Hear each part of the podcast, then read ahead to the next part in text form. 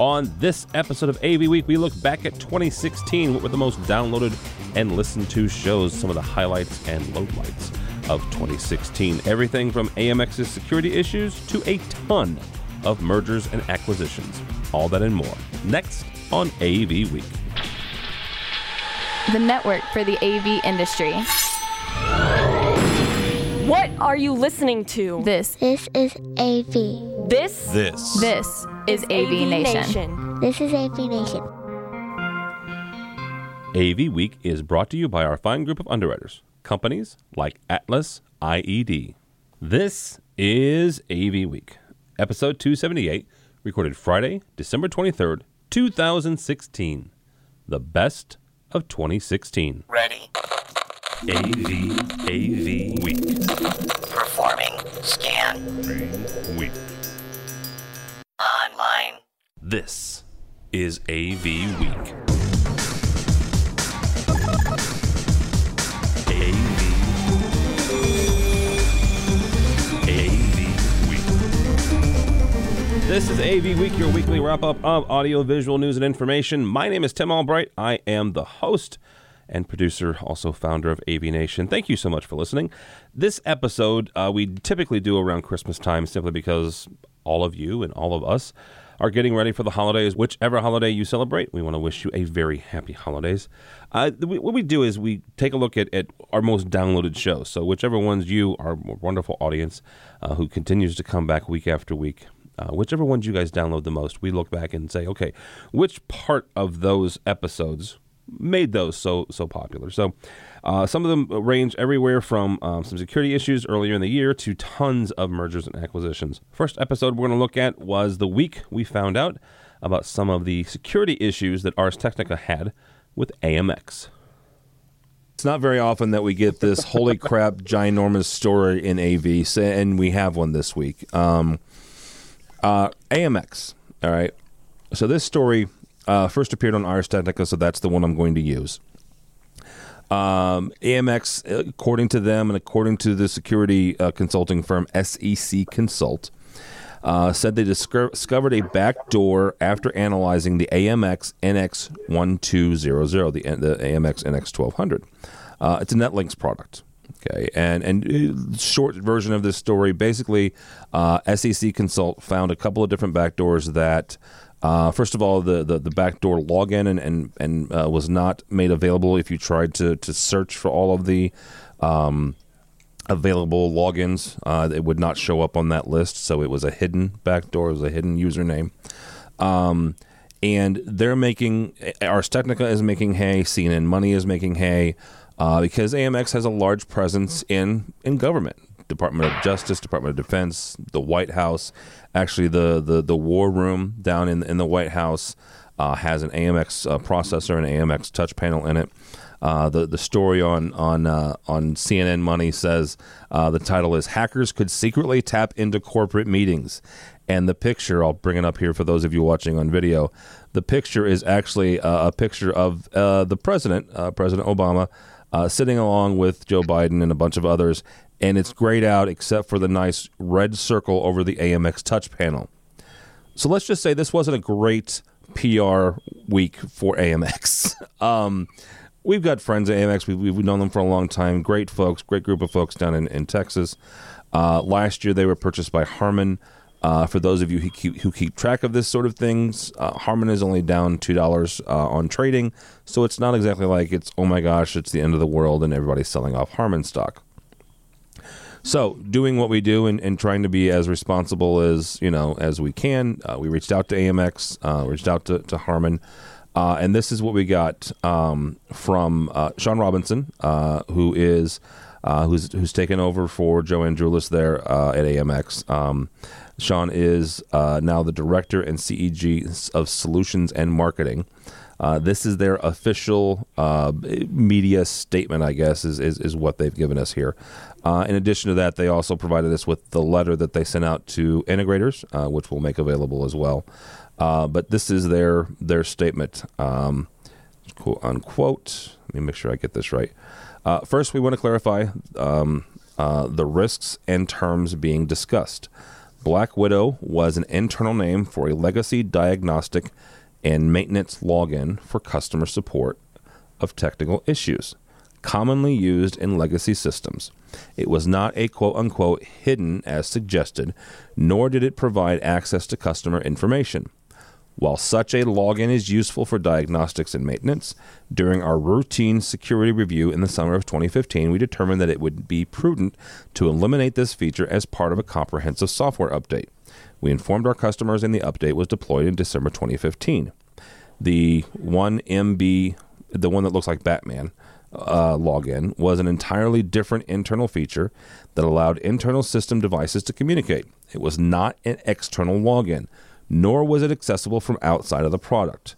The Batman internal sys, uh, system device capability was also was not related to, nor was it re- replacement for Black Widow, which was the name of the other login. Uh, the only connection was the fact that our software update in December eliminated Black Widow and updated it to, to Batman. In terms of the names, those were lighthearted internal pro, uh, project names that our programmers used uh, with no intent or meaning. We take security very seriously and are continuously testing our own systems and capabilities and developing more sophisticated updates. End quote. All right. So there's Harman's position. There's Ars Technica and, and the con- security. That's where we're, where we sit right here, right now, from all that we know. Um, a couple of issues that I've gotten, and we'll get you, you get you guys' things. Uh, if this is true, uh, the the whole backdoor thing and the and the, the login and the password, I get it. Programmers are geeks, right? They they're they're going to name them silly things. Uh, I don't have an issue with that. Ars Technica probably does, but but you know whatever. They need to get a sense of humor. Um, it's a firmware update, okay? And God love them, not just A M X, but every other manufacturer on the planet. You give me a firmware update for no particular reason, I'm probably not going to update it. Right? What's the old thing? You don't you don't update firmware on Friday because God help you, you're probably going to break something, right? Um, the other thing is you're going to have a number of people who can't get back into their clients to update this software. We're talking about the freaking White House. It's not like I can call up Michelle Obama and say, hey, can I swing by for a second? I've got to update your... You can't do that, right? Um, so those are my only two biggest concerns with, with Harman's statement. My concerns with, with Ars Technica and the security company is, um, you know, they're, I, I think I think personally they're making a, a lot out of nothing, especially according to Harman. The Batman one was not external; you could you could not get in from the outside. I don't know whether or not you could. I don't I don't have that product and, and can't j- verify one way or the other. All right, so there's where we are. Those are my statements, Mister Tucker. We'll start with you. How big of a deal is this? Well, I guess it's all perception, isn't it?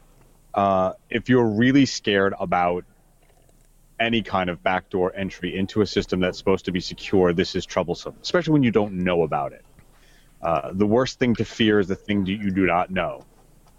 And I think that's a lot of what's happening here. I mean, having worked for a manufacturer, there are lots of parts of those boards that probably have access for the engineers. So when they get them, they can diagnose them quickly and get internal information.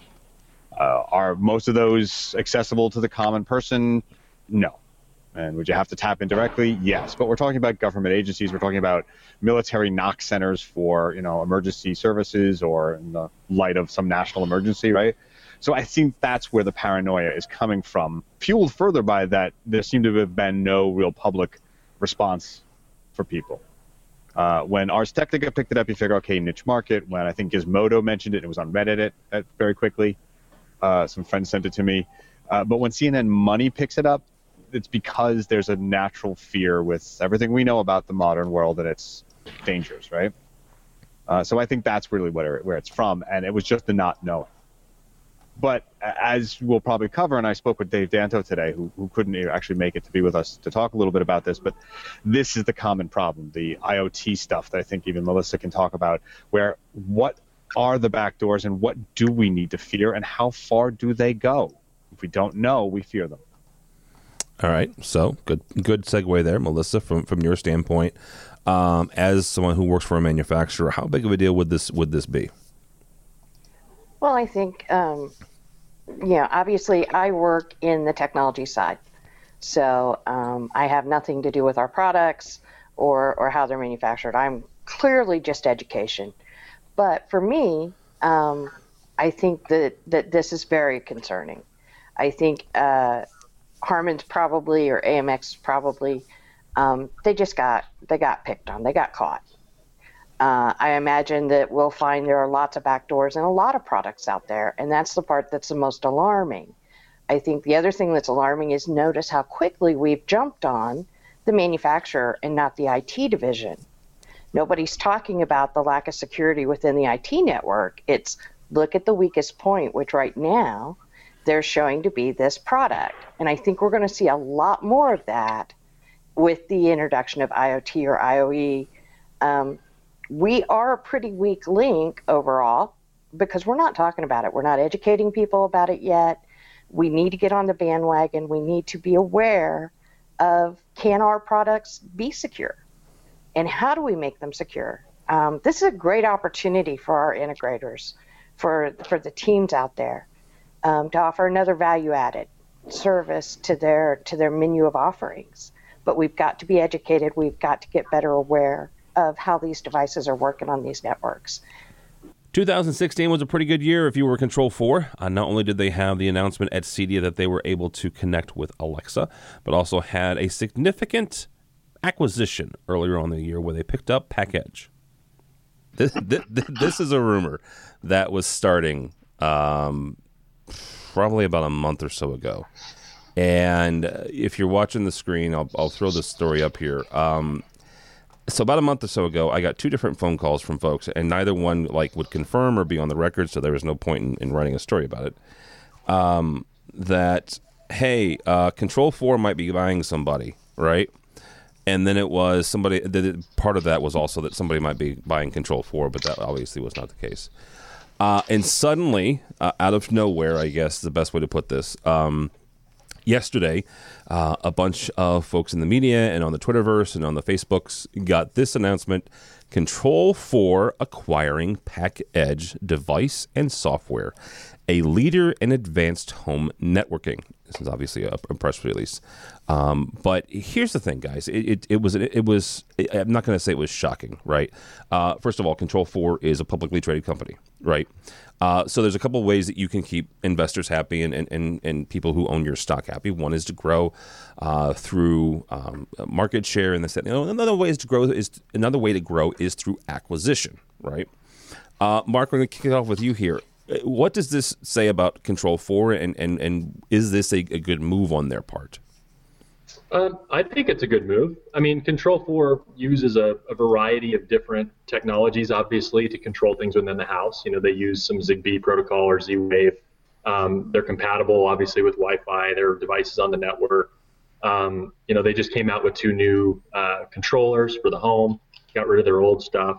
Um, so yeah, no, I think it's a I think it's a good thing. I think it helps them manage devices remotely better if they obviously if they have a, a window into the network and they can control that network a little better. Um, it gives them, I guess, an advantage over somebody like Savant that's maybe not selling that switch and those Wi-Fi routers and has a chance to manage that through the home control system, right? So uh, I was a Control four dealer in Arizona for quite a few years, so I might be a little partial to that. For me, this was a little surprising only because, you know, kind of the rumor in the space for a long time was Control four wasn't in this business for the long haul, that they really just wanted to build a business to sell. Um, and to see them putting money into another business and making their business bigger, I think may go a little ways to kind of dispel that rumor that they're not here to build uh, a new control company, but just to be acquired by someone else. That's a really good point, dude, is the fact that you, because you're right. Um, th- there was a, that was one of the rumors, especially when they went public, right? Uh, mm-hmm. That was one of the, one of the, people who were who were against them going public were like, well, you know, they're just trying to, you know, make a not, not make a quick buck, because nobody in this business makes a quick buck. buck.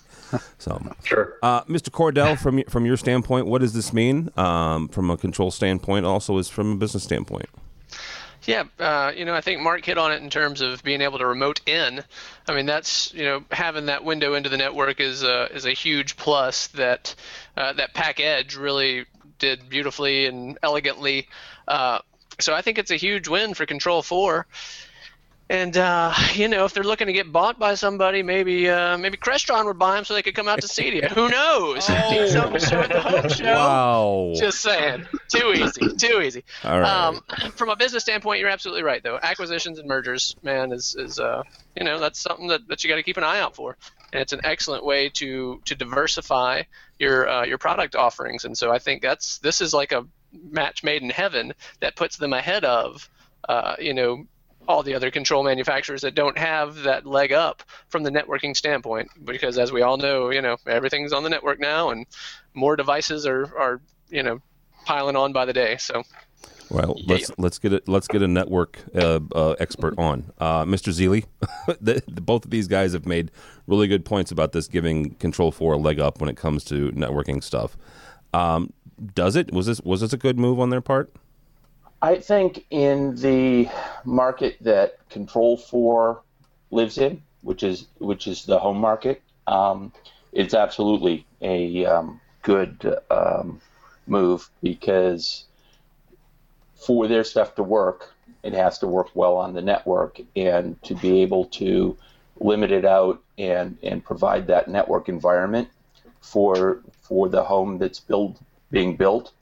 Um, It makes a lot of sense. Um, it also gives them a really good um, base to get into what's going to be the, the really hot part of um, the whole home automation I O T, which is going to be controlling the gateway. So PacEdge has a number of network control products and things that will allow them to start to unify how various devices are managed on multiple networks. So so with with what PacEdge already has, they have a way to start building um, I P to, to Zigbee gateways that can securely allow you to get into the home and and not not force you to be reliant on external services. And that's going to be the the big key in that market, because um, Uh, as well as what Control four has already done within apps, they'll be able to, to unify. Because I have a lot of home automation stuff, and it drives me crazy to have to switch app to app to app. And um, so this will give them a chance to become that, that unifying presence glue um, to, to bring things together, and we'll, and we'll really jump them up in that space if, if they play it right. Hmm. Um, that being said, even combined, They're they're tiny against some of the, the forces that are getting into that space. So even to be acquired, they're going to have to bulk up. A uh, a thirty million dollar company is not a um, attractive acquisition to a Google or an Apple or or some of these companies that are getting in. They want to buy a three or four hundred million dollar company. So even if they're trying to get acquired, they're going to have to to bulk up to really get, you know, that top dollar company that wants to to acquire them. Okay, so so hang on for a second, because you, you're right. Apple and, and Google both are, are trying to make inroads into the home space. Um, not that either of them is, is are hurting for money. Um, right. So th- they have a, a chance, and you're, and you're right. They're they're typical, you know, more successful, not more successful company, but but but more uh, um, market cap companies that, but. Could possibly another company then, if, you know, um, I don't know, I'm not yeah. going to say Crestron, but, um, you know, Cisco or another uh, networking company capture them, or, or does that not make any sense? Uh, no, no, they absolutely could. Um, the big issue, and it was strange because I never really thought about it, but um, um, I've looked at companies uh, and said, gee, that would be a great thing just to acquire into Harman. And um, Harman doesn't want to buy companies that have a twenty million dollars. It's it's a lot of work for a large company to to buy a company. So they want to they want to bring in maximum. And and there are thresholds that, and I don't know where they exist within various things, but um, they don't necessarily suck up smaller companies. And if you're looking at the the mass consumer market, I mean, Control four, as, as large as it is within the A V thought of the home automation market, in, in the mass consumer market, it, it's still tiny. And so so I think bulking up and becoming a company with a one hundred million dollars valuation actually will make them more attractive uh, um, to to be bought, as well as they've picked up a significant intellectual property portfolio here, um, which is going to make them more attractive for acquisition, if that is what they want to do. Yeah, if that's what they want. But, you know, I, I, Phil and, and Mark both made really good points about the fact that it, it kind of solidifies their network acumen, I think. Well, and it, it has to be. They have to do that because it's bad enough going into a corporate space that has professional discipline. You don't necessarily want to support every every home router and switch set and and goes, because all the customer ever says is that control system doesn't work. Yeah. Yeah. And, you know, what are you using? Oh, I'm using this D-Link hub that's been, you know, working flawlessly for the last eighteen years. Yeah. And I think that's a I think that's a good point. And with their new, you know, with their new line of, of controllers and things, you know, they're really focusing on streaming, not only streaming music services, but also streaming local collections and things like that. And when you're starting to tout that you stream media through the house, you want to be able to make sure that the media is streaming properly, and the only way to do that is to have a good network in place. So, right. Absolutely. And they can just say, you know, if you put in our network, yeah, it's going to work. And, yeah. and it becomes very easy on tech support to say, you know, we'll give you better support if you put in our network switch, because we'll understand the end-to-end environment. Yeah, and you could even have drop-down Q O S settings per port based on what's at the other end yeah. on that node. Yeah, and you have templates, you have standard ways of doing it. And in the scheme of things, it's not, chances are a home automation system is going to buy some level of network anyway. And it becomes a single point of purchase for the, the customer, which is, um, you know, always attractive. Integrated Systems Europe is actually just around the corner, uh, about six, eight weeks away.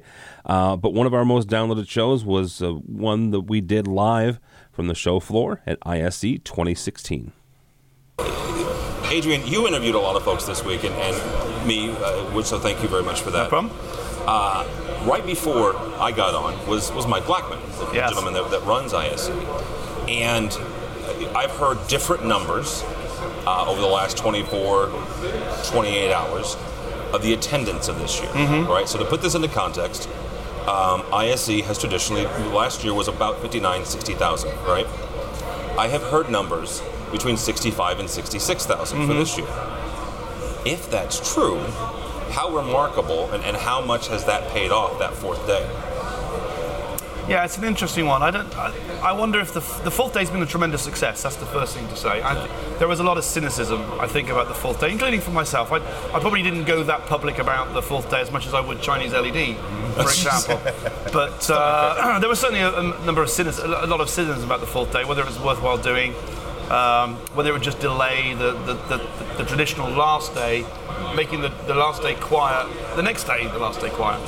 But that's not really worked out that way. I'm, I wonder if the numbers would have gone up even if you didn't have the fourth day. The, the fourth day is more about keeping continuity of numbers on each day.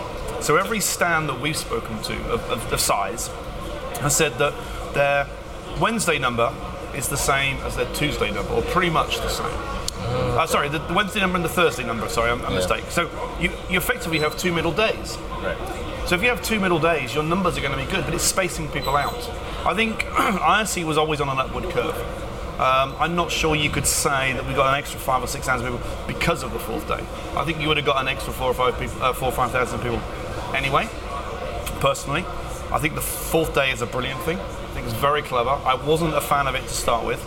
It's absolutely brilliant because all, what the stands have done is they've made their numbers on day three. So the Thursday close was when they made the numbers. Everything else is additional. And you can see from here with the noise, it's actually not quiet. You know, we've been on the N E C stand all day and it's been busy. Um, and we've had a lot of extra, a lot more senior executives who've had more time. They're, they're busy on the Tuesday, they're busy on the Wednesday. Journalists like Clive and I, we can't get hold of the C E Os of some of these big companies. You know, they're out meeting partners and clients, not press. Yeah. So we, we've had we've had a lot of opportunities Thursday afternoon and Friday to do that. So I have two minds about the numbers game. You know, you only got to go to, to through to C E S and you'd find a fantastic number of people around oh, yeah. ten o'clock. It's like walking through a treacle. Hmm. So you don't want huge hordes, numbers of people just going in there. And it's it's obviously directly to do with, with how much people are paying to be here of the week, so that's where the numbers come in valuably. In, in practical terms, we always thought that the option was to split the week, so you got the last two days where you switch your staff over and start to treat the show quite differently. So you've got your core show doing one thing. Very good idea. Get the fresh stuff in Thursday and Friday, create an event. Well, Mike was quite right doing that. So make, he's trying to make Friday an interesting day. And as you say, mm. there are a lot of people here. You know, it's not exactly empty. Yeah. And but you do, That's a good idea. you do it. You do sort of sniff a bit of a different atmosphere yeah. going on. So instead of being afraid that no one's going to come, you be positive and start to plan people will be coming, but you need to create a different sort of atmosphere towards the end of the week, so you almost split into, into two sorts of events. But it's a business show. You want to see people who are going to be potentially business business prospects yeah. and have the space to be able to give them justice. So you don't want the whole place crawling with people. You know, numbers are always relative to me. I don't know. It's always been a journalist game, quoting numbers, you know. But there are a lot of people here, because thinking of the state of Europe, it's nice to see a potentially busy, active, and, and you know, pretty positive atmosphere. I think, I think moving, Clive makes a good point. I think moving forward, the exhibitors have to look at it differently. I think, That's you know, well, because, you know, I sit down because I'm doing what you're doing every day of the week, yeah. what you do here. We're sitting down, not working. I mean, you guys have walked around, and I know I know George has been walking around because I've been following on his Twitter. and he's, been, he's, he's been to the far ends of the earth, I think, and he's probably covered ten miles a day or something. Um, people who are standing on their feet all day, the exhibitors, have to change the way they're doing the thing, and I think what Clive suggests, you, you turn your, your staff around maybe. You know, it's a long day for, for the poor staff members who stand there on their feet all day. So that's the difference. We don't have very, very many four-day shows. You know, C E S is a big long show, and you're right, the numbers are bonkers, and they just it's let students treacle. in and Absolutely. whatever. So what I, we should do is have fewer people, because we all go up and down the aisles in segways. It's this guy in Mayorstown. I, I've been so close to nicking his segway halfway through. I thought, you do not deserve it. I, I need that segue. What did you knock them I off? I would have put a video guy in the segue, popping up and down. We did, we did near the Infracon, but I came so dangerously close to this poor man not coming out to the toilet and having his segue nicked. I could just, just see myself coming out with some mad cartoonist on this segue up and down the aisles. You know, I've just been lovely. But the number will down, be yeah. sixty-five, sixty-six thousand. Yeah. Yeah. There were sixty-five. Uh, we interviewed the C E O of Infracon, you know him better, I, David Labuskus, yesterday, yeah. and he said there were sixty-five thousand pre-registered. Oh, Mike hinted in the keynote this morning, Doctor Kaka's keynote, that there was sixty-five to sixty-six thousand. So the number will be just a little bit north of that. If they get any more than sixty-six and a half thousand, I would be surprised. But it's a great European success story. It is. You know, it's, but it's an international event, and Infocom International should be pleased with themselves with the way they put it on. Very pleased with Mike Blackman. I mean, he's done a tremendous job of turning a show that was two thousand eight hundred people in year one, back in two thousand four, two thousand five, you know, up to what it is now. It's a tremendous success story, really, really, really good. You know, I, if Go I can interject, I have to say though, in all of that conversation, it is an interesting mix of the residential and the commercial, and my suspicions last year were that it wasn't going to work, but it does really work well. I found myself knowing where I needed to go and knowing how I found that information, and it wasn't a surprise to see a commercial in the space that I saw residential yeah. where it was. It yeah. really did work yeah. out well. The scary thing is, when I, I interviewed Tim earlier this afternoon, or lunchtime today, and it's surprising to think that it's the first time that you guys, the A V Nation crew, came last year. Mm-hmm. You know, you've actually opened up this show to a whole new American audience. You know, however much I write about it, however much Clive writes about it, however much Gary Kay writes about it, you guys are probably the most influential people in North America, in both residential and professional. So you have opened it up to a new audience. You well, know, and I said to Mike Blackman off air, unfortunately, you probably can't use this in any uh, correct, that, you know, it's great to have you here because more Americans will come in. I keep asking people, if you're an exhibitor, if you're a global supplier, you've got to come here. And who was it who said, there was, I can't think who it was, somebody once today said that what they're now seeing, I think it might have been you, said that, uh, it was you, that you're going to see the Whisper Suites in Orlando or Las Vegas at Infocom in June. You get the things behind the closed doors, they play around with them, they show them in secret, and then they get launched here at the beginning of a year. You said that.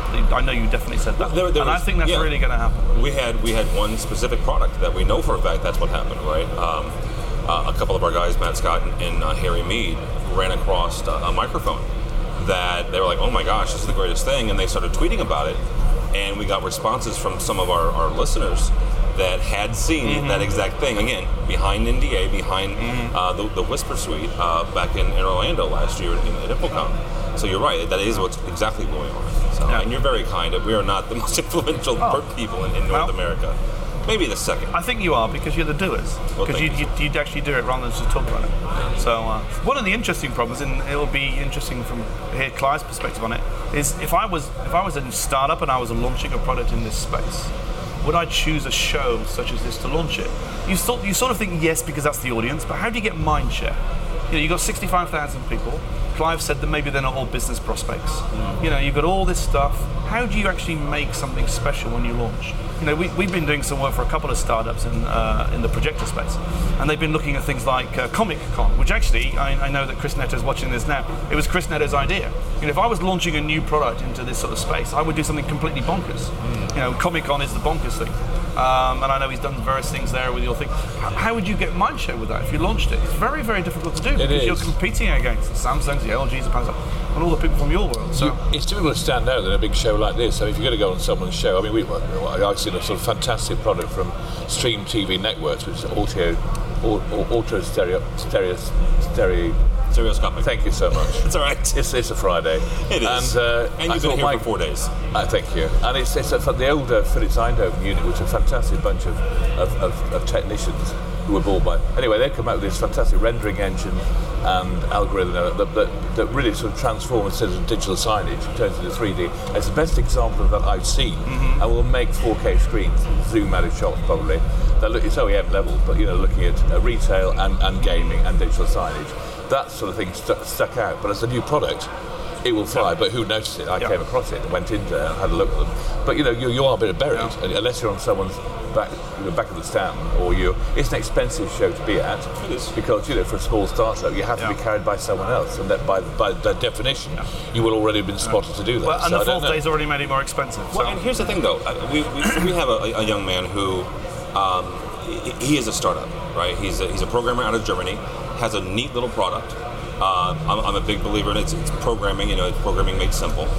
And I called him like a, you know, a week and a half, two weeks ago, and said, you know, are, are you coming? You know, just out of curiosity, because he had, he had exhibited at Infocom's mm-hmm. uh, Innovation Showcase. He had, had done it yeah. at Cedia. And he said they have, I S E had a number of smaller booths that were priced for the startups, right? right?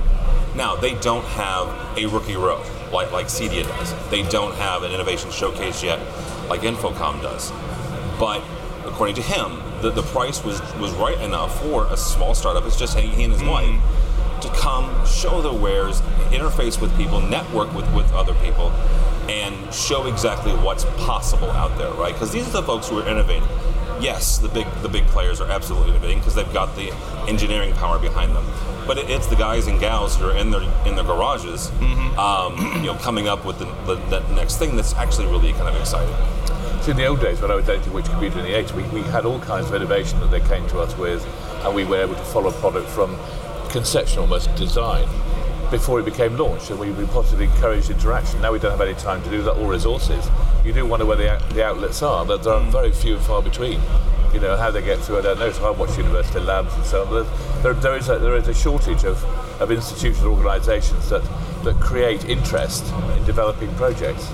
And it's difficult, it's very frustrating for me to try and look where the next innovation is coming. I'm always looking, and it's difficult to see where they're coming from. So it's a, it's a dialogue. I don't think Uh, a, a particular solution is going to come from any one show, but I think it's the whole system of how you develop and exhibit and get investors is perhaps something we ought to look at. I don't know. Well, isn't that, that in that part what day four is for? I know I found a bunch of other people from other trade organizations or other periodicals on today were doing the search. Like they did the required, they did the stuff they needed to do, and now they're going, what can I find? So day four really has become the research, you know, search and destroy mission of what can I find that's interesting? You know, you said about the small startup. Yeah. Part of that's here. This is technically called the Discover Center, so okay. it's sort of like the innovation. I mean, these, you know, and some of these are uh, stands that we have seen at Infocom. Mm-hmm. Some of these guys we saw at the Innovation Showcase. Yeah. Uh, you know, buy it, you buy it, you go get, and and AdGen and all those kind of guys. Right. Far from there, so right. that's sort of there. But yeah. yes, you're right. That splash you need, is very hard to make when you've got. You need a day four treasure hunt or something. Yeah, and day yeah. four is sort of treasure hunt. Yeah. Oh, well, that's good. I mean, maybe they could. Well, that's an that idea. So you know, Mike Blackman has worked really hard at figuring out what we can do on Fridays with the C E O stuff, the exclusive stuff, Doctor Yeah. Kako's keynote today, free parking, woohoo for me, seventeen euro fifty saved. Um, so he's looking for things like that. So actually, not a bad idea to do something like that to make that Friday a bit special. He hinted today that um, you know, he, he his tr- his trouble when I interviewed him today, his tr- his problem is he's raised the bar so high. How do you top that? Mm. You know, do you go more visitors? You know, does that help? As Clive says, you know, you can't have any more days at the moment. You know, he puts more events on. He no, wants to do a good keynote next year, but I mean, Doctor Kaka was brilliant. I mean, it's like the bar is very high. So I think you need some innovation. And I said to a couple of my interview people I interviewed, journalists I interviewed, yeah. I think I think they're the people that Mike Blackman should listen to.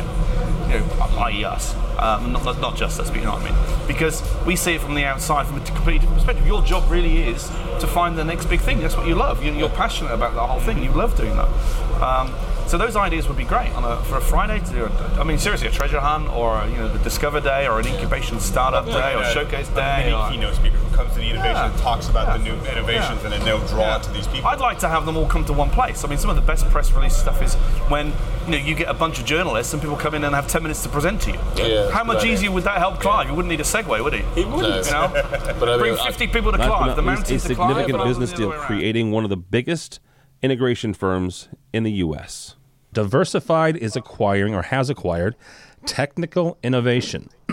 And this is from T V technology dot com. Another one of the stories is from uh, our buddies over at Commercial Integrator.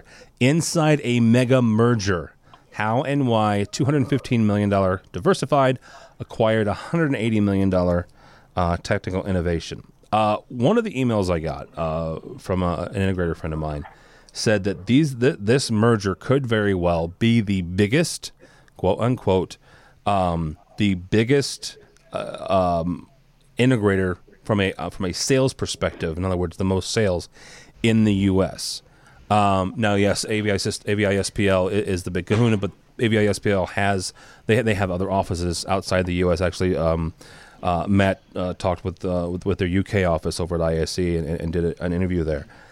So, uh, George, we'll start with you on this one.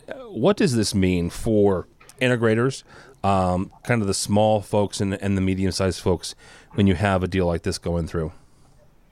Well, I think we're still in a stage where a lot of those medium-sized companies are starting to merge. Um, where you can, you will. I think you get market share, you get pricing opportunities, and you get to be the guy on the block that everybody knows, and you do the work. Um, It's going to be harder to be a mom and pop, just like when the Walmarts and the chain stores come into town. You're going to have to find a way to be very niche-y and perhaps diversify just a bit more.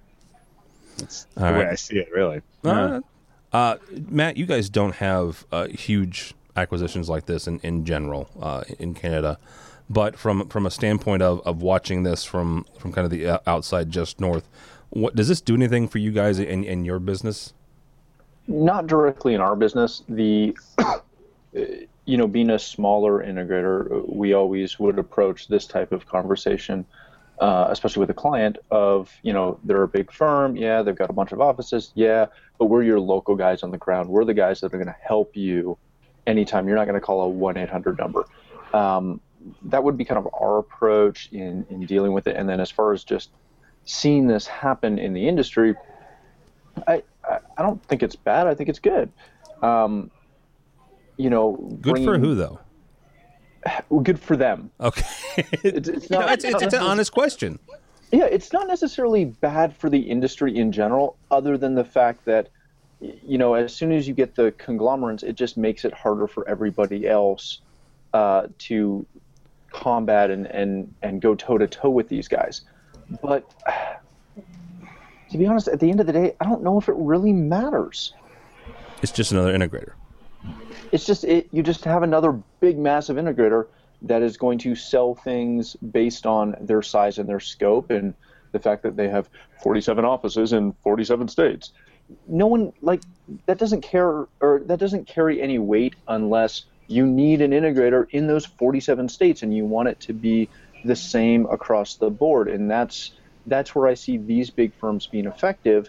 But what, now we're going to see A V I S P L go up against, I don't even, I, I'm sure I read it, but Let's I don't know. Let's call them Diversified. They, are they sticking with just Diversified? I, yeah. Yeah, sure. Okay. So they're going to go up, like, does it? Does that really affect most of us unless we're in one of those two slash three companies? Yeah, probably not. You're, you're, you're Uh, Gina, from a manufacturer standpoint, I've always been curious about this when it, when when big mergers like this happen. Um, it's it kind of like the the opposite side of when when uh, Control four bought PacEdge a few weeks ago, right? You're going to have PacEdge dealers, you're going to have Control four dealers, and, and it'd be interesting to see how the, the two kind of meet. When you have big integrators like this, my expectation is that on some level they're at least interfacing with F S R, and they're, they're some one of the two of them, I'm almost certain, is purchasing from F S R, right? So when when you do that, how do you guys approach big companies like that, right? I'm not asking you out specifically, you know, um, Diversified, but maybe, you know, A V I S P L or or some of the, the the medium to to large companies. How do you guys approach them when it comes to servicing them and making sure that, that they're taken care of? So um, I don't think there's a one-size-fits-all answer to that. What we see is that we're going to have to learn what the new culture of that company is going to be. Do they allow the individual offices to make decisions, or is everything run through at headquarters? Um, who was a loyal F S R uh, dealer before this, and, and um, you know, can we continue to keep up those relationships? You know, with with A V I S P L, there's a lot of autonomy in the regional offices, and we can go and we can see from a manufacturer standpoint um, a number of different people throughout the country, and some of them will say, you know, yeah, absolutely, we have some projects that are going on, and, and we have F S R specified, and there are others that say, you know, we don't have as much autonomy as somebody else, so we have to go through H Q for that, and then we'll talk to uh, people in H Q. But I think what's going to happen, and especially since Diversified is right in our backyard in Kenilworth, New Jersey, um, it's really only, I don't know, twenty-five minutes from the office, so they... They were, um, and still are, very, very friendly F S R dealers.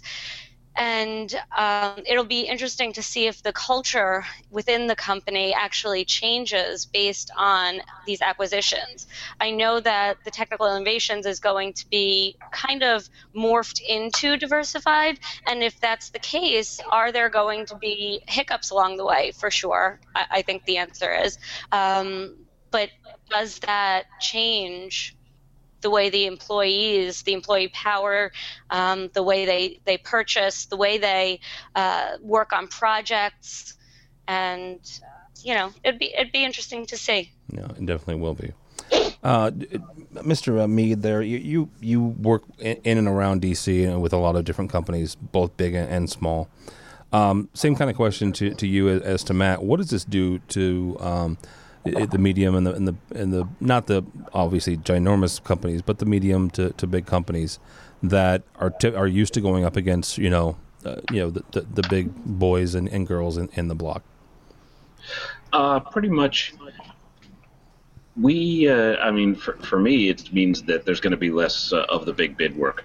Mm. That's going to get that's going to get eaten up by them because they have the resources that can sit there and bid it, and and go through and do all the specs and everything else. Um, so it means that for us, I think it it means that we get much more boutique and much more service oriented and setting ourselves apart that way, as opposed to you're dealing with megalith X Y Z, you're dealing with little guys who are who are actually able to give you the response time that you're looking for and the pers- more personal touch that you're looking for. Yeah, it's a really good Tim, point. Can I ask a question really quick? Sure. Because I'm I'm curious about that. I was kind of thinking about that myself, and, and my question is, you know, obviously small companies have a, a reputation to be able to move quicker, right? They they're able to move quicker for their clients. Is this going to affect the way that clients um, or end users see the A V industry? If if a if a big company like an A V I S P L or a Diversified Technical Innovations will end up coming in and doing a job for you, and they're not necessarily able to be as as Uh, spry or limber as um, you know some a, a smaller company, is that going to affect the way the A V industry is portrayed to others in the future? I don't know. I don't know the answer to that. Yeah. Uh, I don't know it, if it. Sorry, go ahead, Harry. I was going to say uh, a couple of a couple of things on that. Um, we actually have gotten subcontracted before to run service for some of these bigger guys. So we end up being the local service contact for uh, for their customers, and uh, but two, yeah, I've made a career of picking up after the big guys. And that's well, actually not a bad career advice either. No, no. There's and there's something to be said for, you know, when you look at this application from the end user standpoint, there's something to be said for the client or the end user being happy with, you know, either buying local and supporting that local non-massive monopoly company. That's why, you know, Ace Hardware and Home Hardware and all those little companies still exist, even though Home Depot is on, you know, every or in every major town. Um, but just as just as Harry said, you know, we get contracted as well for a fairly large integrator out of Dallas, and we do a ton of I T work both locally and in Toronto uh, for this huge integrator out of Dallas that doesn't they, they don't have anyone on the ground. Um, up in Canada. So they contract companies like myself and, and others to do that kind of work. It, I think the long and short view for the, the end user will come down to the fact of, as long as they're maintaining what they determine to be an acceptable level of service and support, they probably won't really care whether, you know, for, whether A V I and um, Diversified merge again and become an even bigger company. It, it won't matter to them in the long run, because as much as, you know, we we love our industry and we like to think our industry is huge in, in the grand scheme of things and for the general consumer, they don't really care. They just want their boardroom to work. Yeah. That's all for us here. You know what? Thank you so much. Thank you so much uh, for, for making us uh, who we are. Uh, A V Nation is nothing without our audience and without the people that make it happen. Uh, everybody from our producers, our hosts, uh, the people that help us make A V Nation what it is. So thank you so much. We've got some more changes coming on, some things that we hope will, will serve you better. Uh, so check us out. Uh, a new website is coming along and should be posting sometime in January. We'll keep you up to date on that. So, from everybody here at A V Nation, happy holidays, happy new year. Uh, for more information about us, you can check us out at a v nation dot t v, a v nation dot t v. Thank you so much for listening. It's all the time we have for A V Week.